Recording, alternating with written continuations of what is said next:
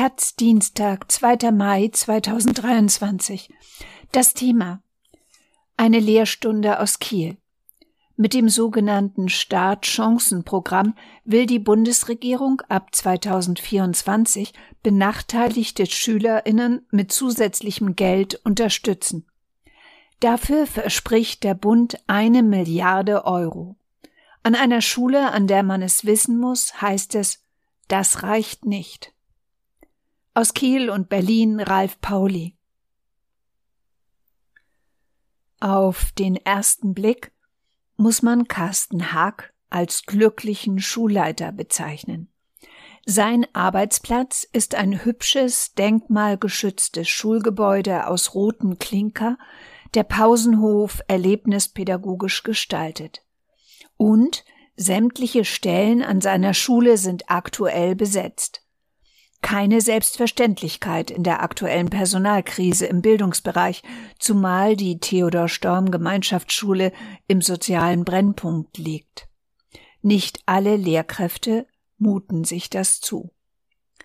Der Kieler Osten rund um das traditionelle Arbeiterviertel Garden ist so etwas wie das norddeutsche Pendant zur Dortmunder Nordstadt oder zum Berliner Wedding.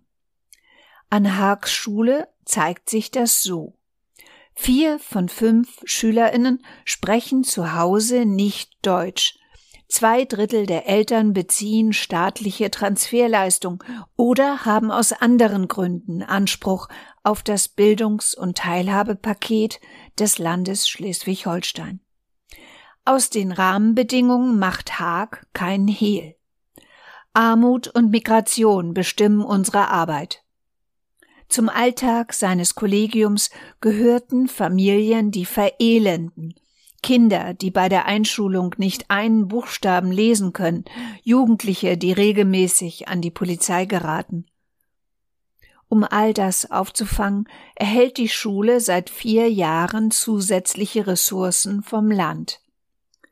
In diesem Jahr sind es fast 400.000 Euro und die gibt Haag vor allem für zusätzliches Personal aus.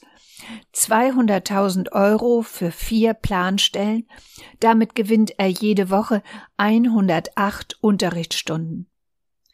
100.000 Euro investiert er für zusätzliche Schulsozialarbeit. Der Rest fließt in eine Fortbildung des Kollegiums zu gewaltfreier Kommunikation. Was unsere Schülerinnen und Schüler am meisten brauchen, ist Beziehungsarbeit, sagt Haag. Neue iPads helfen uns nicht weiter. Insgesamt fördert Schleswig-Holstein 62 Schulen mit besonderen Herausforderungen, etwa jede 13. Perspektivschulen nennt sie die schwarz-grüne Landesregierung. Ähnliche Programme gibt es auch in Berlin, Nordrhein-Westfalen oder Rheinland-Pfalz. In den vergangenen zehn Jahren haben neun der Bundesländer insgesamt 15 solcher Programme aufgelegt. Dazu kommen mit Schule macht stark und Teach First Deutschland zwei bundesweite Förderprogramme. Im Schnitt wurden 65 Schulen gefördert, hat die Düsseldorfer Wippen Stiftung Bildung in einer aktuellen Vergleichsstudie berechnet. Noch sei aber kaum erforscht, welche der Programme gut oder weniger gut wirkten. Auch deshalb, weil die Ministerien den Schulen zum Teil große Freiheiten lassen, wie sie die Mittel einsetzen. Die Schulen wissen selbst am besten, wie sie die benachteiligten Kinder und Jugendlichen unterstützen können, sagt der Programmleiter für die Perspektivschulen in Schleswig-Holstein, Helge Daugs. Im Sommer 2024, wenn die Förderung endet, werde das Bildungsministerium die unterschiedlichen Ansätze evaluieren. Die Theodor Storm Gemeinschaftsschule in Kiel setzt auf ein engmaschiges Frühwarnsystem. Weil das Zeit kostet, sind für alle KlassenleiterInnen zwei Stunden die Woche für Beziehungsarbeit eingerechnet. Mit den jeweiligen SchulsozialarbeiterInnen sprechen sie mindestens einmal wöchentlich über die SchülerInnen. Bei Auffälligkeiten beraten sie sich mit weiteren Kolleginnen. Auch hierfür gibt es regelmäßige Termine und klare Zuständigkeiten. Wenn alle pädagogischen Möglichkeiten der Schule ausgereizt sind oder es im Umfeld der Kinder eskaliert, wird das Jugendamt hinzugezogen. Das Ziel ist, so alle Kinder im Blick zu behalten, sagt Schulleiter Haag. Wie gut das funktioniert, kann Sascha Husen berichten. Der 43-Jährige ist einer von sechs sozialpädagogischen Fachkräften, die über die Perspektivschulgelder angestellt sind. Es ist schon besonders, wie konsequent hier auf die Schülerinnen geblickt wird, sagt er. Neben der Arbeit in multiprofessionellen Teams lobt er die klaren Strukturen für Austausch und gemeinsame Reflexion. An vielen anderen Schulen fehlt das. Doch die engmaschige Betreuung stoße auch an ihre Grenzen, erzählt Husen.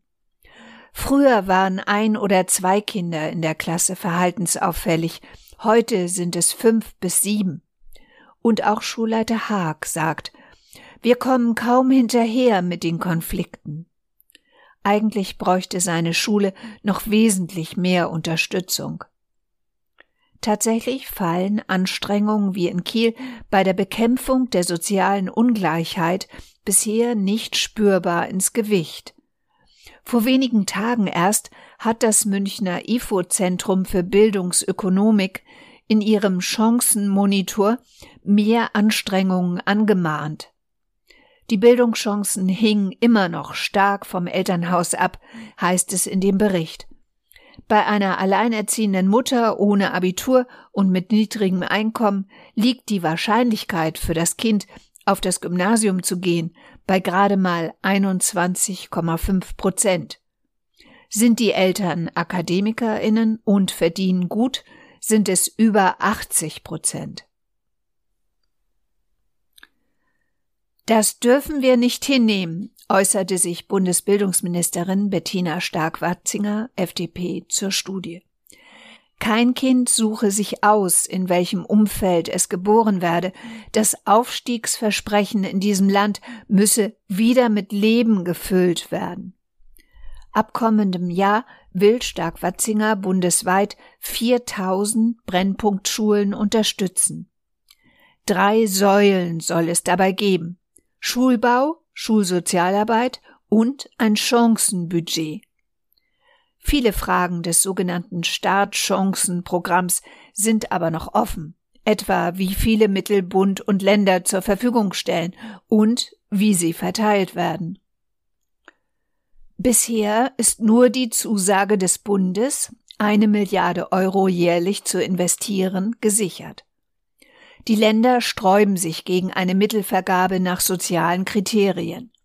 Nach langem Ringen konnten sie sich im März darauf verständigen, fünf Prozent der Mittel nach Bedürftigkeit der Schulen zu verteilen. Der Rest würde, so der Ländervorschlag, nach Königsteiner Schlüssel verteilt. Profitieren würden so vor allem die wohlhabenden, bevölkerungsreichen Länder nicht die mit den meisten bedürftigen Schulen. Das wären vor allem Bremen, Berlin und Nordrhein-Westfalen.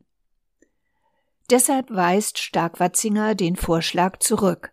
Und auch BildungsforscherInnen halten ihn für falsch. Der Osnabrücker Soziologe Aladin Elmar Falani mahnte vergangene Woche in einem Fachgespräch zum geplanten Startchancenprogramm an, die Mittel unbedingt nach sozialen Kriterien zu verteilen, wie es manche Länder längst machten. Schleswig-Holstein etwa hat für die Perspektivschulen einen eigenen Sozialindex entwickeln lassen. Welche Schule gefördert wird, wird auch anhand von Abbrecherquoten und dem Anteil der Kinder mit sonderpädagogischem Förderbedarf ausgesucht. Ein Expertinnenforum, das das Wissenschaftszentrum Berlin für Sozialforschung WZB zusammen mit der Robert Bosch Stiftung auf die Beine gestellt hat, um Impulse für die Ausgestaltung des Startchancenprogramms zu geben, forderte zuletzt sogar in fünf Punkten Nachbesserungen. Neben einem effektiven Einsatz der Mittel und wissenschaftlicher Begleitung der Maßnahmen geht es vor allem um die Frage, wie die Schulen vor Ort unterstützt werden. So müssten auch Lehrkräfte entlastet oder Schulleitungen professionalisiert werden. Schließlich sei bei Schulen in kritischer Lage der Personalmangel besonders hoch. Auch Schulleitungen wechselten an Brennpunktschulen häufiger als woanders. Stabile Schulentwicklung ist in dem Rahmen schwer, sagte Schulforscherin Nina Bremm von der Universität Erlangen-Nürnberg. Das kann auch Schulleiter Carsten Haag aus Kiel bestätigen. Trotz der vergleichsweise entspannten Personalsituation an seiner Schule habe er fünf Versetzungsanträge auf dem Schreibtisch. Das zeigt, dass die Müdigkeit gestiegen ist. Er selbst arbeite 60 bis 65 Stunden die Woche. Das schaffe er nur, weil er die Hoffnung auf ein radikales Umdenken in der Gesellschaft noch nicht gänzlich aufgegeben habe. Ich hoffe sehr, dass unser Umdenken mit dem Startchancenprogramm beginnt, sagt Haag. Die Gesellschaft müsse einsehen, dass jeder Euro in Bildung eine gute Investition sei. Die bisher in Aussicht gestellte Finanzierung reicht aus seiner Sicht aber nicht aus, um wirklich etwas zu ändern. Bei der Anzahl der Schulen ist eine Milliarde zu wenig. Ob es noch mehr werden, müssen Bund und Länder in den anstehenden Gesprächen klären. Das Bundesbildungsministerium BMBF teilt auf Anfrage mit, dass einzelne Punkte noch intensiv zu diskutieren seien. Neben der bedarfsgerechten Verteilung der Mittel fordert der Bund, dass die Länder sich finanziell am Programm beteiligen und ebenfalls eine Milliarde drauflegen – die Länder lehnen das ab. Nach den giftigen Wortgefechten rund um Stark-Watzingers Bildungsgipfel dürfte die Arbeitsatmosphäre nicht besser geworden sein. Die nächsten Gespräche finden laut BMBF diese Woche statt.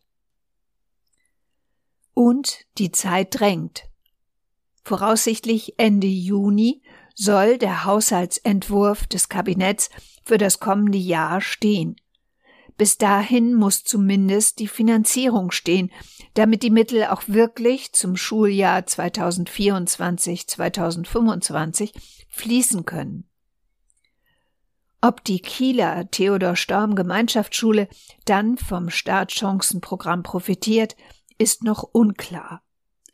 Was Carsten Haag aber trösten dürfte, die Landesregierung von Schleswig-Holstein hat versprochen, das Perspektivschulenprogramm zu verlängern.